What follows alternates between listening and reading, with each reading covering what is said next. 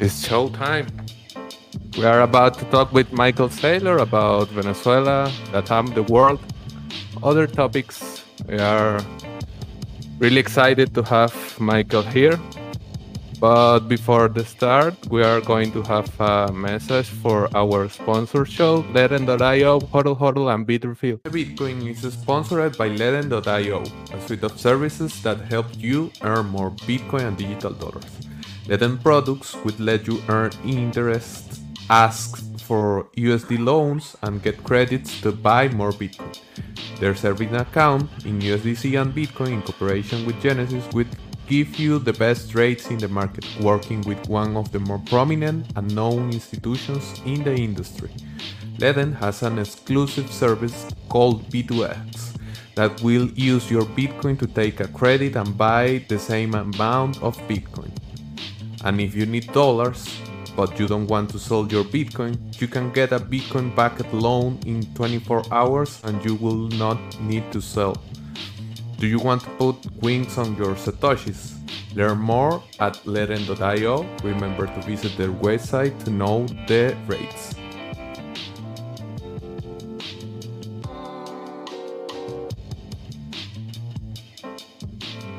Now we're going to have a message from Hodl Hodl that is a P2P market with no KYC and not custody of your funds. You will be transacting in a private way using multi signatures of Bitcoin protocol.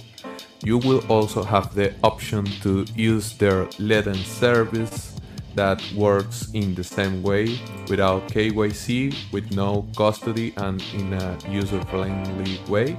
Hodl Hodl. And finally, Bitrefill. Bitrefill is the easiest way to live through your Bitcoin.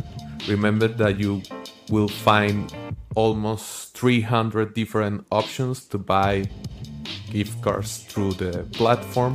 So, yes, it is easy to live with Bitcoin thanks to Bitrefill.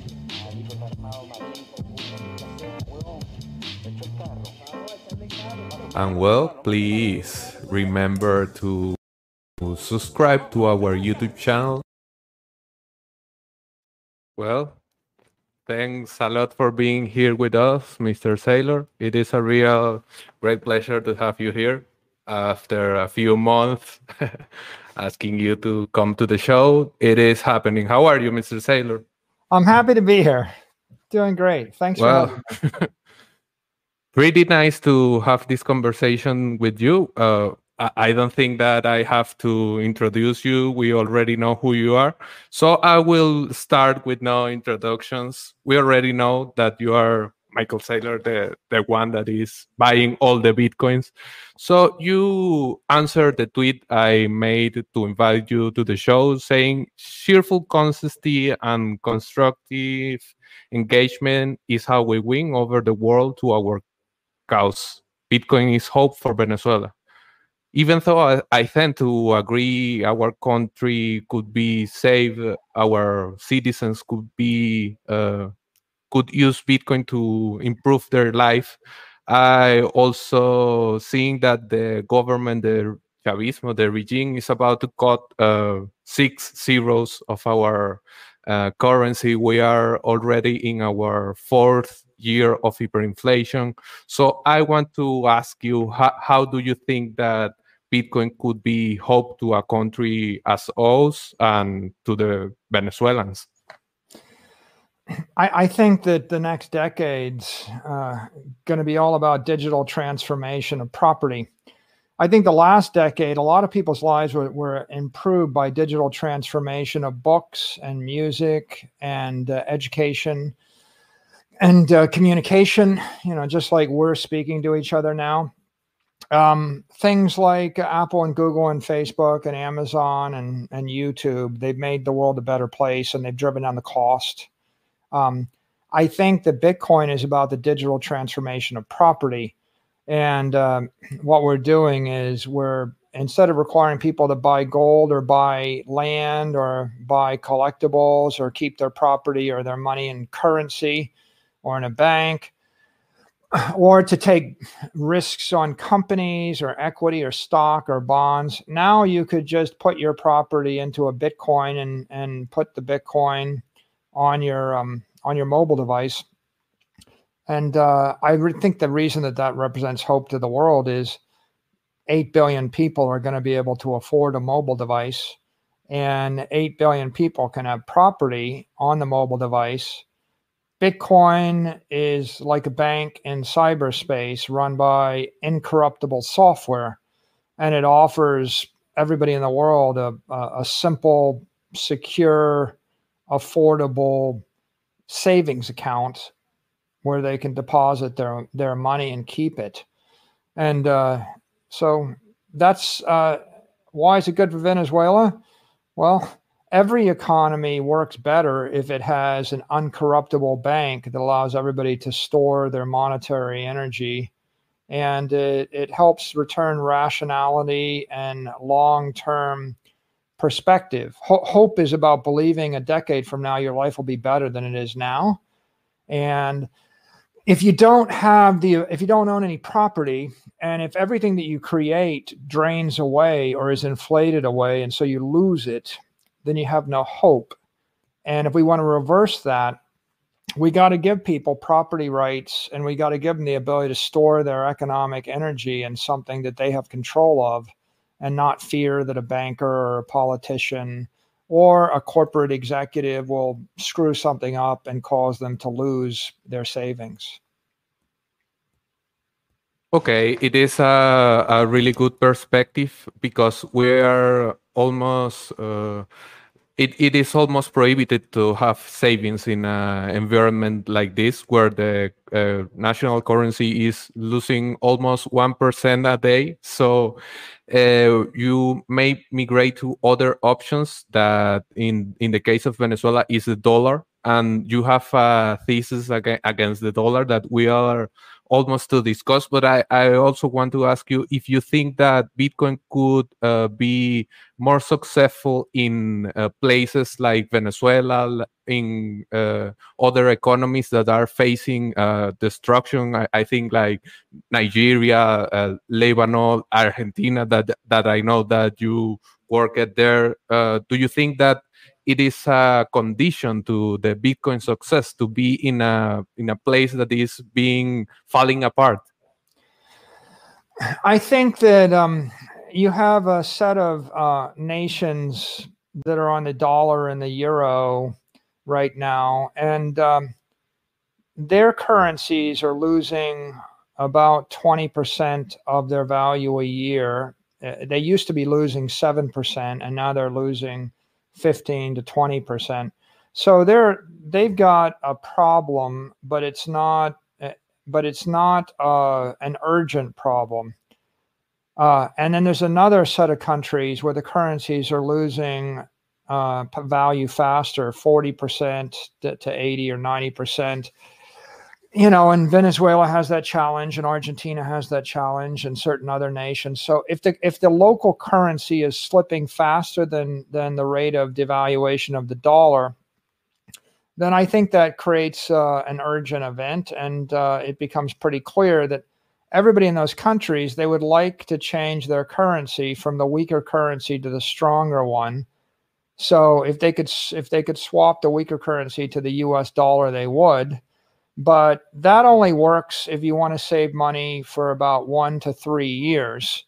If your time frame is a decade, you can't hold money in the US dollar either. You need to flip it to an asset which is stronger than the dollar, and that would be Bitcoin. So I think that um, in the US, people are going to have a problem, but it's uh, but it's years out. And so long term thinkers you know, look to Bitcoin. But um, they also have other choices, right? For for property, if you're in countries like the U.S., you could buy stocks. A lot of times, they could they could buy equity indexes, the S and P index, or they could buy land uh, or or buildings, and and then they could um, and then they could buy Bitcoin. But um, if you don't have, uh, if you're middle class or you're working class, especially in the rest of the world, you can't really buy stocks and land and commercial real estate. So, there, your best bet is to convert the weaker currency to the stronger one, but that's a near term stop the bleeding. And the long term solution is is um, convert whatever assets you have into the strongest asset, which would be Bitcoin. I see Bitcoin as store of value, and the US dollar is a medium of exchange. And when the medium of exchange loses value more than 1% a month, it starts to become a big concern. And if it's losing value at 1% a week, then the medium of exchange starts to break down, and then you need to find a stronger medium of exchange. Perfect. So I, I think that I tend to agree. And my next question will be about this uh, thesis that you mentioned about Bitcoin being a store of value instead of uh, a currency. You've been saying that Bitcoin is an asset class, one that uh, could work better to hold a billion dollars for the centuries. This is almost a quote. And MicroStrategy uh, has a known treasury policy with Bitcoin as a key asset. We all know that you are holding uh, Bitcoin forever, Laura. We already know that. But uh, don't you feel like the company is in a kind of vulnerability position if you are holding an asset that could be uh, as volatile as Bitcoin is in the short term. And also, you always said that the inflation is debasing many of the other assets and all the currency options that people could have to avoid the hyperinflation. But don't you think that the 200% annually returns on Bitcoin is also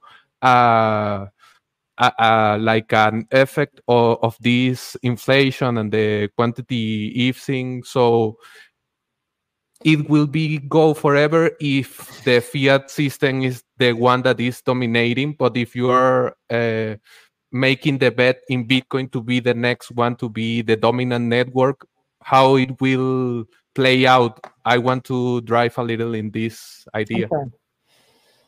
Well, our corporate strategy, our treasury strategy, is we calculate the amount of uh, working capital we need for the next year, and um, and we ask the question: in the ninety nine percent case, if everything is is the worst we could imagine, ninety nine percent of the time, how much money would we need?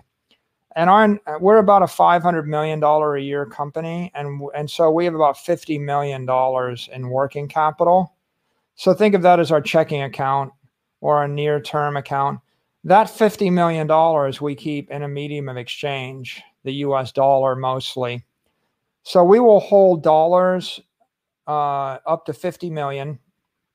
And then when we generate cash flows or we have additional uh, additional money that comes from equity or debt or cash flows, we will put that in our treasury. And our treasury strategy is we use Bitcoin as the treasury asset. So the dollar is inflating, and so it's losing uh, 15 to 25% of its value a year. Bitcoin is going up in value on average every year. So we're basically converting our working capital from the weaker asset to the stronger asset. But the way that we manage the volatility is um, we make sure that we always have enough um, dollars to pay all of our bills for the next 12 months based upon whatever volatility. So we wouldn't really ever need to liquidate any Bitcoin unless we had like a one in a hundred event. And, you know, then we might sell a little bit in order to pay our bills, but that's never happened before. Um, I, I think that uh, if you think at a decade, if you say a decade from now, I expect. I expect the U.S. dollar supply to keep growing by 15% a year. I expect other world currencies to keep growing, and I expect Bitcoin to be capped at 21 million. And I expect um, I expect lots and lots of businesses to integrate with the Bitcoin protocol and deploy Bitcoin to hundreds of millions or billions of people. If you have that macroeconomic view and you have that technology view, and you have a decade time frame, then it's not that risky. it becomes risky if you take a one month time frame if I uh, if I bought a billion dollars of Bitcoin with a you know with a big loan and it was mark to market, you know, and every day I had to assess whether I met the conditions of the loan, then I might have volatility in the in the near time frame that would force liquidate me or create a collateral call. And so short time frame with a short dated uh, debt strategy creates fragility and risk a long time frame with uh, long dated debt that is not mark to market is uh, just a responsible business strategy. When we borrow money, we, we have uh, we borrow some money, but it's five to seven year uh, terms, and it's not collateralized. It's not mark to market against the Bitcoin. So if Bitcoin traded down eighty percent, our debt would not get called. So the only way we have an issue is if in 10 years Bitcoin went down and not up, then our then our business strategy would have been a wrong one. But our financing strategy protects us from volatility in the next five weeks, five months, even five years. We can handle the volatility, and that, that's just part of the way we structured our approach to business. And and if you were asking me for any individual, I'd say the same thing. Take the amount of money you need for the next year.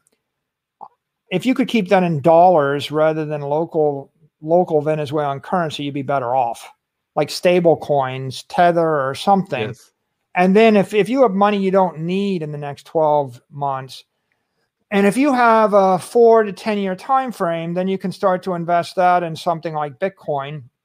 And if you don't, you know, if you didn't want to buy Bitcoin, I would say the general idea is you buy a basket of property that isn't a currency derivative.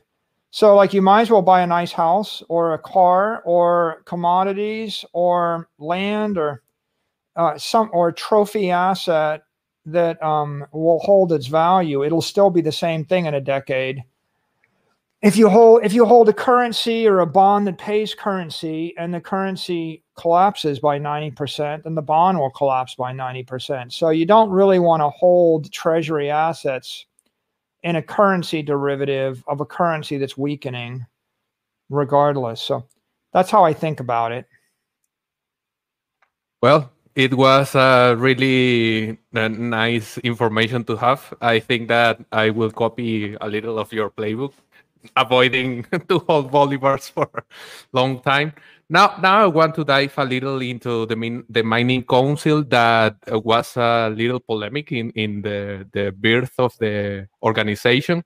Let me be clear: I don't really like uh, councils in uh, open network like Bitcoin because uh, that council have more power that I could ever have as an individual user, even though I can run I don't know, like three different nodes and being really involved in Bitcoin. So that's what I find it uh, almost dangerous. I don't know, but I I tend to agree with the goals that uh, you guys have. Like we need to fight the FUD around Bitcoin and the energy mix that we are using.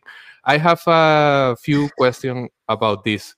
Yeah. Uh, do, do you really think that we need to fight this narrative even with the fact that miners will look onto the more efficient uh, source of energy around the world even if they are coal powered or they are uh, using electricity that is being administered by, the, by a bad regime or something like that. Do you really think that we need to go deep to fight this kind of uh, environmental green blah blah narrative around mining? And also if you can tell us a little about the methodo- methodology that you follow with to report the numbers of the council that you have uh, in the council almost uh, 30% of the total hash rate in the network and 56% of that hash rate is using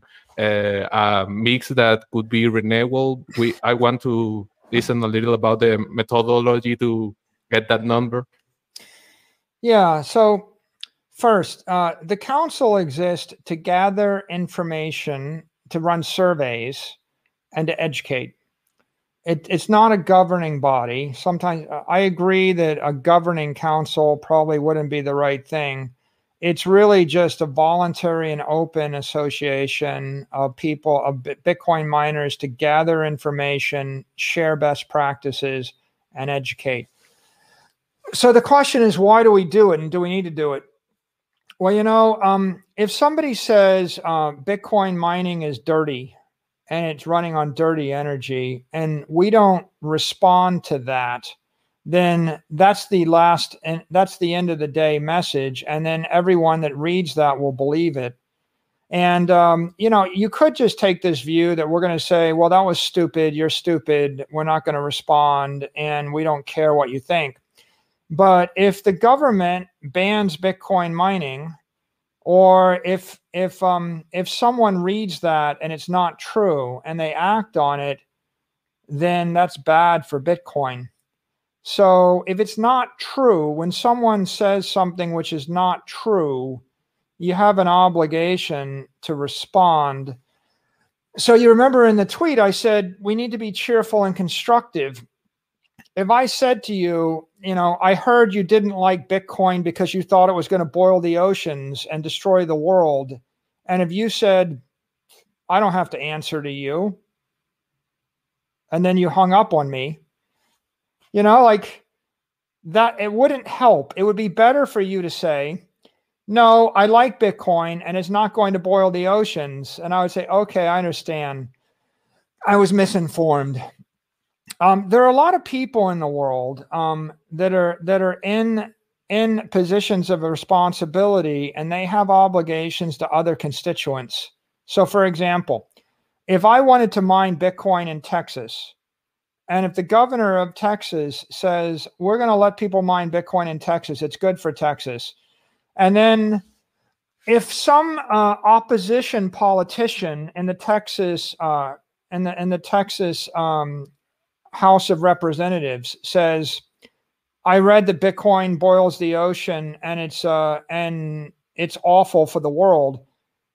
And if the governor of Texas says to us, "Is this true?" and if we say we're offended, we're not going to answer, then our we let our friend down because someone that wants to help us needs an answer. So what do, what's the governor of Texas supposed to say to his political opponent? Right? Uh, he can't say, uh, I'm offended that you asked. He has to say something. So we formed the Bitcoin Mining Council so that we could run the survey, so we could answer the questions, so that we could uh, educate the world, so that people that actually are supporters of Bitcoin would have the information at their fingertips so they could defend themselves. And uh, politicians have to answer to their constituents and investors in Bitcoin, they have to answer to their limited partners. So if we are to say, look, we ran a survey, and by the way, the Bitcoin Mining Council surveyed, I think we got 32, almost 33% of the hash rate. So we certified 33% of all the active Bitcoin mining in the world. We ran the survey and we found that Bitcoin mining was actually running on 68% sustainable energy. And nobody knew that. And the, that was the people that answered the survey. And then we pull third data sources and we study the rest of the world, and we came to the conclusion that the overall network is about 56% sustainable. Nobody knew that either. And, um, and the people that need to know are Wall Street investors, mainstream media journalists, and politicians especially politicians that actually decide to support Bitcoin, like the president of El Salvador or the governor of, of Texas, if they're supporting Bitcoin when they're running for reelection, when their opponent says, I heard the Bitcoin boils the ocean is going to destroy life on Earth. We need to actually give them uh, give them an answer, and our answer is we're actually the cleanest industry in in the world no other industry is as clean as us, and our sustainability makes us higher than every country. And then they will get reelected, you know, and uh, and and most of the time, like I meet with investors, and they will say, you know, I'm saying to the investor, "Would you like to buy this bond?" And their answer is, "Okay, um, I don't know. My boss asked me." if you have an issue with the environment. And I, if I say, you know, actually we're good for the environment and we're 56% sustainable, the investor goes, okay, check. Thanks. I answered that. Uh, we'll buy $50 million worth of that.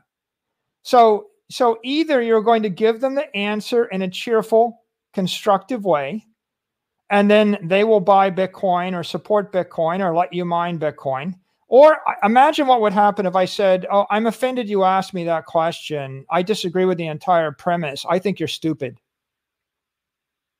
I think your boss is stupid and you're stupid and I'm offended. Okay, that's not cheerful. okay, well then the even if the person likes me and they want to give me the money, they're like, "Well, my boss said I had to ask the question and you told me I was stupid and you were offended. So I guess I'll if I, you know, then they have to not invest." So so if the governor of Texas says, you know, my opponent says that Bitcoin is bad for the world and is dirty, and if I say we're offended you asked us, you're not you're not a Bitcoin maximalist, you're not sufficiently faithful, you know, we're offended. Well, now we lost our friend. So I think when we have powerful allies in the media, in the government, in Wall Street when they when they tell us they're under pressure from their constituencies to get an answer, we should do our best to give them the answer. And in this case, right when we when we actually um, got organized, we ran the survey. It's like someone said that uh, you know that you're destroying the world. We ran a survey. We found out we're not destroying the world. We're good for the environment, and we shared it. Okay, uh, and so now we helped everybody. We helped ourselves and we defended ourselves in the court of public opinion. And ultimately, I no one individual miner could have done that. If a politician asks an individual miner, they wouldn't have the data. And even if they had the data, if they said, well, this is our opinion, you know, a politician can't say the opinion of one person in the world is that Bitcoin is 56% sustainable. That's not very easily defendable for them. So what we're doing is we're getting organized to create, uh, to collect the data and to provide a rigorous methodology to create transparency because we know that Bitcoin is a clean industry. We know that Bitcoin is driving sustainability. We know that Bitcoin is good for investors. It is good for the world. And the FUD is coming from the enemies of Bitcoin. And if we're silent, when someone tells a lie about you, if I say a lie uh, and, you know, if I say, you know, you murdered your entire family and you refuse to defend yourself, then the police come and they arrest you and your family is destitute and everybody in your family suffers because you wouldn't defend yourself. And so when I say you murdered your entire family, it's not true. You should say, no, I didn't murder my entire family. In fact, here they are, you know, and then everybody says, okay, I guess we were wrong about that. We don't have to arrest you and throw you in jail and bankrupt and impoverish your family. Okay, so you know that that's not the same as as attacking the decentralization of Bitcoin. Bitcoin is still decentralized. No one's changing the protocol. No one's changing the code. No one wants to mess with consensus. All we want to do is organize to defend ourselves and to communicate and and you know, the last point here is if the mayor of of Miami asked the question, you know, um, how efficient is Bitcoin and uh, and what's does it work well with sustainable energy? If we can answer and say it, it is efficient and it does work well with sustainable energy, then maybe that mayor will go out of their way to bring Bitcoin mining to their state you know, so this is all about education and evangelism and empowerment. Just like you provide a lot of information, you know, uh, to people that tune in on your channel, you're kind of organized. You're organizing education. We're organizing to provide education to every every investor, every politician, and every member of the media, and every every other uh, holder or technology company so that they can figure out how to help us and why they ought to get involved with us. Okay, okay. I, I think that is a really clear answer about my concerns on the council and really clear goal to achieve uh, defending Bitcoin mining. And I'm also want to know your uh, thoughts on El Salvador making Bitcoin legal tender. I'm I'm spending a lot of time talk, talking with Salvadorans that are really concerned about this. So I want to ask you if you think that it could it, it could be as helpful to to El Salvador as it it is being to MicroStrategy and how do you think that we can help as bitcoiners around the world to make this first uh, step in bitcoin as a legal tender uh, as a state uh, topic to improve how, how, we can help mr saylor um, i think el salvador is looking to adopt a bitcoin standard and MicroStrategy adopted a Bitcoin standard. I think there are two benefits you get when you adopt a Bitcoin standard uh, if you're a country. One benefit is the macroeconomic benefit. Uh, you end up with a treasury asset which is appreciating in value instead of depreciating in value. So you put it, you put your entire economy on a stronger basis. And the second benefit is a technology benefit it's possible to use the Bitcoin protocol, or in this case, Lightning, the combination of Lightning and Bitcoin transactions, in order to provide uh, digital currency to every citizen of the country. So, two thirds of El Salvador doesn't have a bank. If I want to create a bank, I want to give them a mobile phone and a digital wallet and a digital currency, which is the dollar on top of a digital asset, which is Bitcoin. If I want to do that, I can't do that with the US uh, banking system because the US banking system relies on ACH and FedWire and SWIFT, and it's very expensive. It's 20th century banking infrastructure. So, in 100 years, two thirds of El Salvador still doesn't have 20th century banking. You can't you have to use 21st century infrastructure to fix El Salvador. So 21st century infrastructure is you give everybody an Android phone and they download uh, an app, and that app has digital dollars in it and digital uh, and digital Bitcoin in it. So, and, and then the, the transactions are over the Lightning network, and the applications are in, integrated into the Bitcoin blockchain. So uh, the the benefit to El Salvador is they create the U.S. dollar as the lightning medium of exchange that can zap between people's mobile phones, and they avoid paying a ten percent remittance fee. They don't have to rely upon physical pickup locations. They convert every phone into a bank, and they drop the cost of transactions by a factor of ten thousand and so all those are good things. That, uh, they were running on the dollars, but they're running on 20th century dollars with physical bricks and mortar infrastructure.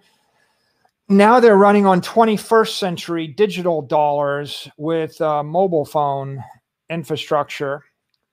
And I think that the, the Bitcoin network is what allows it to happen because they can they can wire up all those mobile apps using Lightning to be interoperable and they're interoperable with various wallets in the US on an open protocol. Um, so, MicroStrategy, our benefit is we buy Bitcoin, put it on our balance sheet, and it fixed our balance sheet. So our stock went up.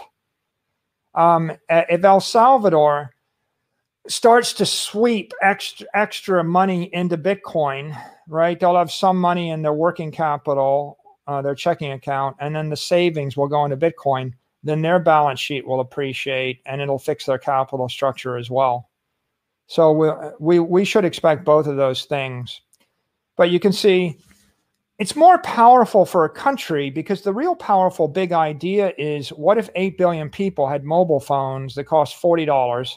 And if the mobile phone had digital dollars and Bitcoin in it, and then everybody could do a billion transactions a day at the speed of light for free, and if if 100 million companies could all trade with each other cross borders, then you could buy insurance or you could buy any service from anywhere in the world on that Bitcoin Lightning rail from a mobile phone. And that will drive down the cost of everything. You could also sell your services anywhere in the world. So if you're a tutor and you're in Venezuela and you want to sell services in the US, they might pay you, you know, an amount of money which is much more than you get paid in Venezuela and then they could send dollars via that lightning channel to you for no fee and that will create this renaissance of global trade with people buying things where they're cheapest and selling things where they have the highest value and doing it billions of times a week on uh, on crypto rails on bitcoin protocol rails well, perfect. And we're almost closing. I know that you have uh, a really short time, but thanks for doing this interview with me. I have a rapid fire questions to close. Okay. I will you I will ask you like uh, between CBDC or Bitcoin, what will you choose? I, I would choose Bitcoin for long term savings, and I would choose the digital dollar for short term medium of exchange spending. I would spend the dollars, okay. save the Bitcoin. I will spend the bolivars, take the USD, and buy some Bitcoin. And does privacy is a thing that matters to you on Bitcoin? Yeah, I think I think the more privacy we have, the better off we'll be. Okay, and do you have an favorite export? Do you play something? Um, on hope.com, I have a whole list of Bitcoin leaders. And so I've got I've got a bunch of them in all the Bitcoin podcasts. And I, I try to travel and watch all of them all the time. I learn something from each one of them. okay. Uh, what do you prefer? To sell your Bitcoin on a price that is below your average or to ease you more debt to buy more Bitcoin? Um, issue more debt to buy more Bitcoin. I, I don't, our plan is never to sell. There's no exit plan. We're going to hold it forever. And so if, when we have okay. chances to buy more, we'll just keep buying more. I think over the long term, it'll go up. So I wouldn't want to sell it. I will sell my dollar. Okay. I will sell other things, but not, never sell your Bitcoin. I have to sell it. I have to do the worst trade in the world, like sell some sats to have bolivars to eat. but I, well, I would that's to, the I case. would try to set up relationships where I could borrow against the Bitcoin at Abra and BlockFi and some other places, at least in the U.S. I don't know if they offer those services to Venezuelan citizens, but but I think the Bitcoin banking industry is growing, and pretty soon you'll be able to either generate yield on your Bitcoin or you'd be able to borrow Abra was offering 0% loans up to 10% the value of your Bitcoin. They'll give you the money with no interest. You know, so Whoa. so that's interesting, right? So I, I would rather borrow against an asset that's going to appreciate to cover my living expenses. Just don't borrow too much so you don't get liquidated out. You have to borrow small amounts. Okay. And finally, you said that you will be issuing more debt to buy more, that you will hold forever. But how much is enough Bitcoin for Michael Saylor? There's, you know, you just got to keep working at it, right? I mean, I think that um, whenever we see accretive opportunities, if we generate cash flow, we're going to buy Bitcoin. If we see chances to issue um, equity or debt securities that are accretive, we'll buy Bitcoin you know the markets are changing all the time. So it's a long-term strategy to acquire and to hold bitcoin.